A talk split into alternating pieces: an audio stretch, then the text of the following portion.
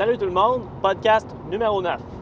Aujourd'hui, on va parler des temps de repos. C'est Marc-Antoine Goyette de Blainville qui m'a demandé euh, de parler de l'importance des temps de repos.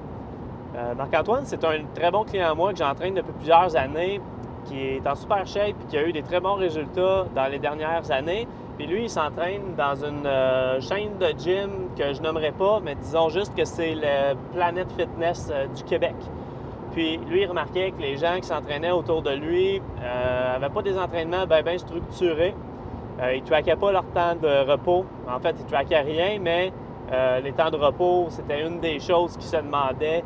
Euh, tu sais, pourquoi moi je time, que je chronomètre mes séries, puis que j'ai des temps de repos précis à suivre, puis je regarde les gens s'entraîner, puis ils vont un peu quand, ça leur tente. Puis il a aussi remarqué que ces gens-là n'avaient pas les mêmes résultats que lui non plus.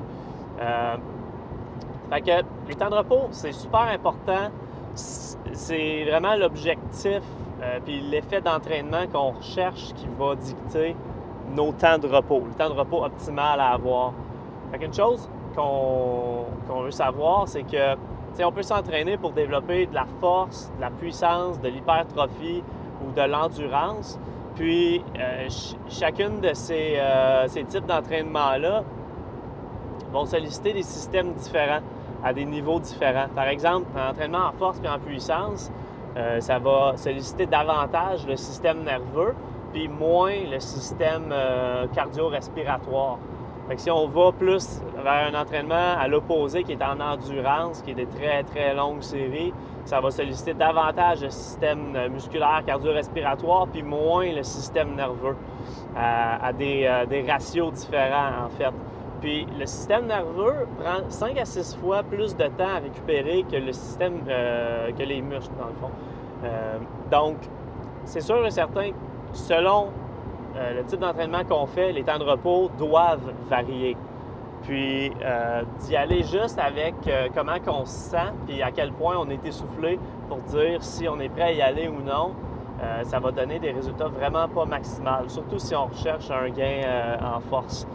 Puis de l'autre côté aussi, si on cherche un gain, euh, par exemple, si on, veut avoir une accumulation de déchets métaboliques les muscles, un, stress métabolique, on veut causer une réponse hormonale, euh, si on a des temps de repos trop longs, ça ne va pas fonctionner non plus parce que c'est ça qu'on recherche. On recherche une accumulation de déchets métaboliques, fait qu'on veut avoir des temps de repos courts.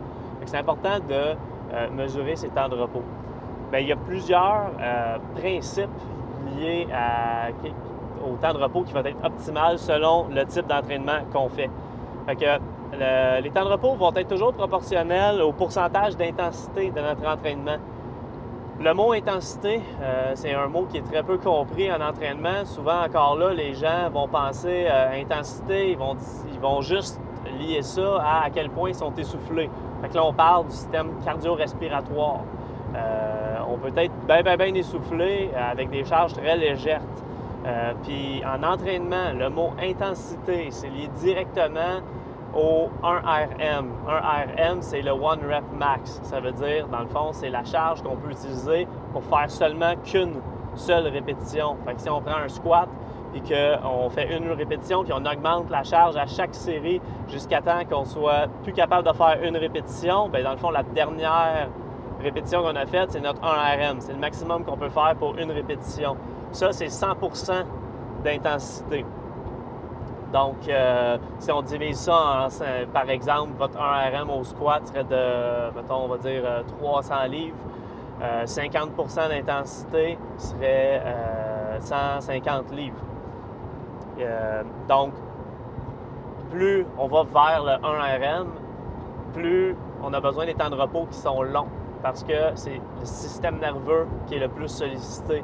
À l'inverse, si par exemple on fait des, squats avec juste le poids de corps qui serait peut-être, je sais pas, euh, ben, dans le fond, qui serait euh, en, bien en bas de 50% de notre 1RM, euh, les temps de repos vont être courts, même si on n'est plus essoufflé parce qu'on fait des séries de 200. Donc, il faut toujours prendre ça en considération. Euh, aussi, il va y avoir l'amplitude de mouvement, en fait, il va avoir la quantité de masse musculaire, l'amplitude de mouvement, euh, qui, les deux vont ensemble, dans le fond, euh, qui, vont affecter le, besoin en, temps de repos. Donc, euh, plus on va avoir une amplitude de mouvement qui est longue, généralement, plus il va y avoir d'articulation d'impliquer dans le mouvement. Donc, plus il va y avoir de masse musculaire d'impliquer. Fait qu'il va avoir aussi pour, pour, euh, pour activer chaque muscle, ça prend plus de, de, signal du système nerveux. Fait qu'il va avoir plus de muscles, il va avoir une plus grande quantité d'unités motrices totales d'activer. Donc, c'est plus demandant pour le système nerveux, même si ce n'est pas nécessairement du très haute répétition. Fait que, par exemple, si on prend un snatch grip deadlift, donc, un, snatch grip deadlift, c'est un deadlift avec les mains prises larges qui va faire que l'amplitude est encore plus grande que sur un deadlift normal, où est-ce qu'on va avoir euh, plus d'une vingtaine de muscles d'impliqués euh, dans, le, dans le mouvement. Euh, on compare ça à un bicep curl qui va avoir juste les fléchisseurs du coude qui vont travailler. Même si on va faire 6 répétitions sur le snatch grip deadlift, et 6 répétitions sur le bicep curl, le temps de repos ne devrait pas être le même parce que la, demande est vraiment très différente. Il y a beaucoup plus, une plus grosse quantité de masse musculaire, plus grande quantité d'unités motrices qui a à être activée pendant le snatch grip deadlift. Donc, euh, plus c'est un gros mouvement, euh, plus il y a une masse musculaire d'impliquer, plus le temps de repos devrait être long. Il va y avoir aussi la complexité neurologique de l'exercice qui va affecter le, temps de repos. Par exemple, si on prend euh, un snatch en haltérophilie ou un clean and press, qui sont des mouvements très complexes parce que non seulement il y a beaucoup d'articulation d'impliquer dans le mouvement, il y a aussi beaucoup de masse musculaire, ça prend une bonne vélocité, euh, puis aussi une grande coordination c'est quelque chose qui est extrêmement complexe pour le système nerveux à, exécuter. Si on prend, euh, on compare ça à, par exemple, un leg curl, euh, qui est une flexion du genou euh, sur, un banc, sur une machine, où est-ce que la, machine se trouve à stabiliser le mouvement, la complexité est totalement différente. le temps de repos devrait être beaucoup plus élevé sur sur le mouvement d'haltérophilie. C'est pour ça que beaucoup de gens vont parler un peu en mal de, certains aspects du CrossFit quand ils vont faire des hautes répétitions avec des temps de repos courts, euh, avec des mouvements d'haltérophilie, ou est-ce que souvent les charges vont être prédéterminées? Fait que ça se peut que la charge qu'on te demande d'utiliser, c'est une charge qui est quand même assez élevée pour toi, puis que idéalement, tu devrais avoir des temps de repos qui sont longs pour bien exécuter le mouvement, puis pour bien apprendre le mouvement, pour que ton système nerveux apprenne le mouvement comme il faut, euh, que tu ne développes pas de mauvais plis, puis que tu diminues les risques de blessure. c'est pour ça que beaucoup de gens ont parlé en mal de certains aspects du CrossFit, comme faire 20 euh, snatchs le plus vite que tu peux avec un poids prédéterminé. Il euh, faut comprendre que c'est quelque chose de compétitif, mais il y a une grosse différence entre faire de la compétition puis de l'entraînement. Quand on s'entraîne, on veut améliorer quelque chose, quand on fait une compétition, on veut démontrer euh, nos performances. Fait que si à chaque fois qu'on s'entraîne, on se trouve à essayer de plus démontrer qu'est-ce qu'on peut faire que vraiment s'entraîner et s'améliorer, c'est la recette parfaite pour euh, se blesser puis pas avoir une progression qui est optimale euh, selon moi. un autre point qui va dicter les temps de repos, c'est la dominance en fibres musculaires. Fait que vous avez peut-être déjà entendu parler des fibres musculaires de type rapide et de type lente des fibres musculaires de type rapide, ça va être des, fibres musculaires qui sont capables de produire plus d'énergie dans un court laps de temps, mais ils vont se fatiguer plus rapidement. Les fibres lentes, ça va être des fibres, c'est l'inverse dans le fond. Ils vont être très endurantes, ils vont pouvoir maintenir un effort euh, très longtemps, puis c'est plus long avant qu'elles se fatiguent. Fait que ça va de soi que les fibres musculaires de type lente, c'est ceux qui vont travailler le plus quand on va faire de l'endurance, puis quand on va faire à l'autre euh, extrême de la force ou de la puissance, ça va être les types musculaires euh, majoritairement de type rapide. Fait que, il y a des individus que naturellement, ils vont avoir une certaine dominance dans un des deux types euh, d'effets musculaires. Puis ça peut être aussi leur, leur historique d'entraînement ou de sport qui va faire qu'il va avoir une dominance en un ou en l'autre parce que si quelqu'un s'est entraîné, par exemple, toute sa vie euh, pour faire des marathons, il risque d'avoir une dominance euh, plus de, fibres lentes versus euh, fibres rapides. Il faut prendre ça en considération. Il y a des tests qu'on peut faire pour voir d'avance la personne semble avoir quel type de prédominance. Puis après ça, si quelqu'un est plus, comme on dit, slow twitch, fait que plus pour l'endurance, on va mettre des temps de repos généralement plus courts et l'inverse pour ceux qui ont des fibres plus rapides. Fait que ça, c'est à prendre aussi en considération. Un autre point, c'est le niveau d'expérience. Euh, une personne qui est débutante en entraînement va, va généralement être capable d'activer moins d'unités motrices à la fois, donc moins grande quantité de masse musculaire, euh, une personne avancée va être capable d'activer une plus grande quantité de masse musculaire comparativement à une personne sédentaire, par exemple. Euh, puis d'année en année, ça l'augmente. Si on prend une personne qui a euh, un athlète qui est rendu à 20 ans d'expérience d'entraînement en, résistance, qui s'entraîne dans des sports plus de, puissance, cette personne-là va être capable d'activer une très grande quantité de masse musculaire et d'unités motrices euh, quand elle s'entraîne, comparativement à une personne qui n'a jamais vraiment fait de sport puis qui vient de commencer à s'entraîner. Fait que la, personne qui vient de commencer à s'entraîner ne va pas avoir besoin des temps de repos aussi longs. Mais la personne qui est capable de faire euh, un front squat à 500 livres, ben c'est certain que ces temps de repos vont vraiment pas être les mêmes que la personne qui va faire euh, un goblet squat avec un kettlebell de 20 livres dans les mains. Euh, c'est deux, choses complètement différentes. Fait que même si euh, les deux personnes vont faire 6 euh, répétitions, mettons, les temps de repos vont vraiment être complètement différents. Puis la dernière chose qui va affecter le choix des temps de repos, c'est le sexe de la personne. Généralement, les femmes ont des, une dominance en fibres musculaires lente comparativement aux hommes. Fait généralement, les femmes vont être capables de tolérer plus de, plus de volume, euh, plus de hautes répétitions, puis pas avoir besoin des temps de repos aussi, euh, aussi longs que les hommes. C'est tous ces points-là qui vont qui va dicter un peu c'est quoi le temps de repos qui est optimal à avoir. Puis là, si on fait une moyenne de tout ça, parce qu'on pourrait y aller avec des temps de repos euh, moyens qui vont donner des bons résultats pour la majorité des gens, euh, si on s'entraîne en force, on va dire 5 répétitions en, bas de 6 répétitions. Fait que de 1 à 5, euh, où est-ce qu'on va avoir un pourcentage d'intensité qui va être de plus que 85% de notre 1RM, euh, qui est la charge maximale qu'on peut prendre juste pour une répétition. Les temps de repos vont varier de 3 à 5 minutes généralement. Donc, par exemple, tu fais 3 reps, au, euh, on va dire front squat encore, ben, tu prends 4 minutes de pause.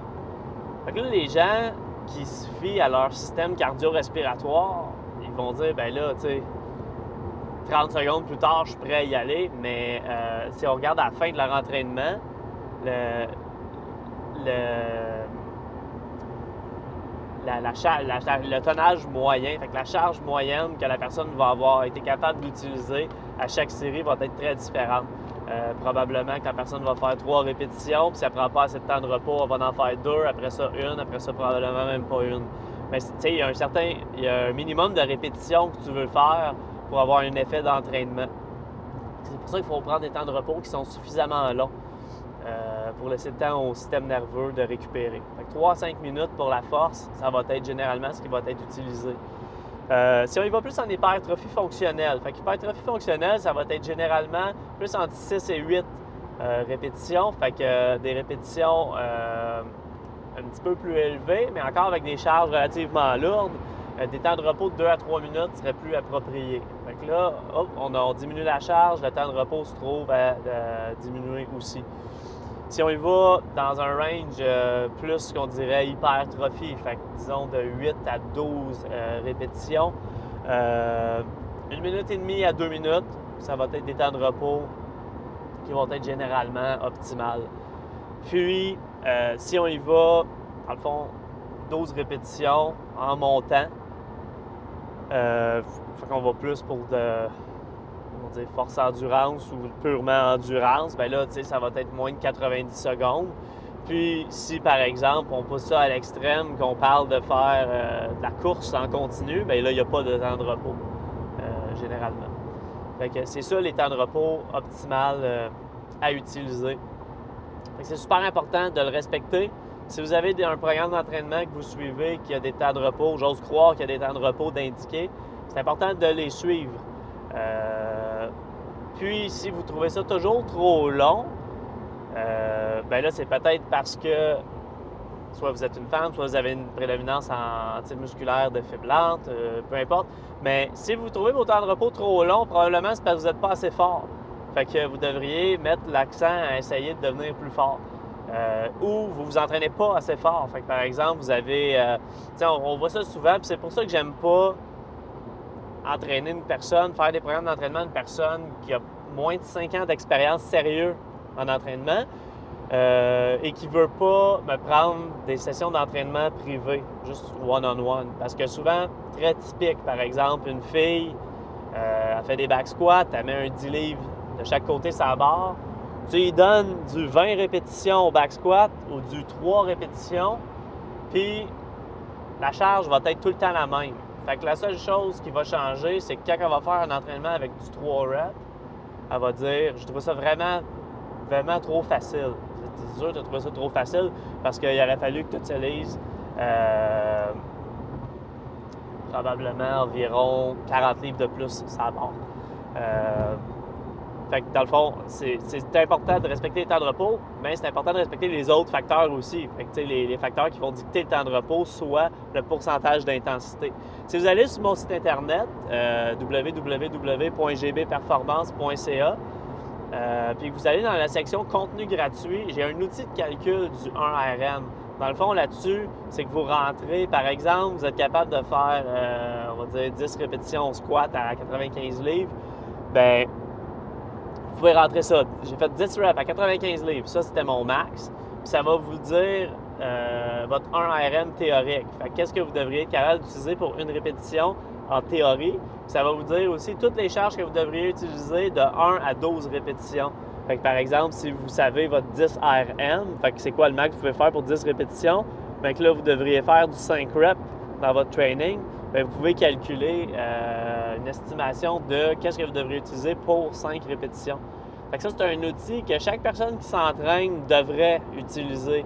Euh, parce que si vous n'utilisez pas la bonne charge pour le nombre de répétitions qui est indiqué, ça n'a aucune importance le nombre de répétitions que vous faites. Fait que si vous ne mesurez pas ça, vous devriez juste mettre une charge pour faire le plus de reps que vous pouvez à chaque série. Euh, mais c'est pas long que les résultats seront plus là à faire ça comme ça parce que ça pourrait être le sujet d'un autre, euh, d'un autre podcast. Mais euh, bref, la charge qu'on utilise est très importante. C'est ça qu'il faut retenir. Donc, je pense avoir fait pas mal le tour pour ce qui est des temps de repos. Euh, J'espère, Marc-Antoine, que ça a répondu à ta, question. Puis, pour euh, ceux qui aimeraient que je réponde à vos questions, je sais que vous avez toutes plein de questions à poser. Vous avez juste à aller, si vous allez sur mon Instagram, euh, dans ma bio, il y a un lien avec euh, le lien pour l'endroit où poser vos questions. Sinon, écrivez-moi sur Facebook, je vais vous donner le lien.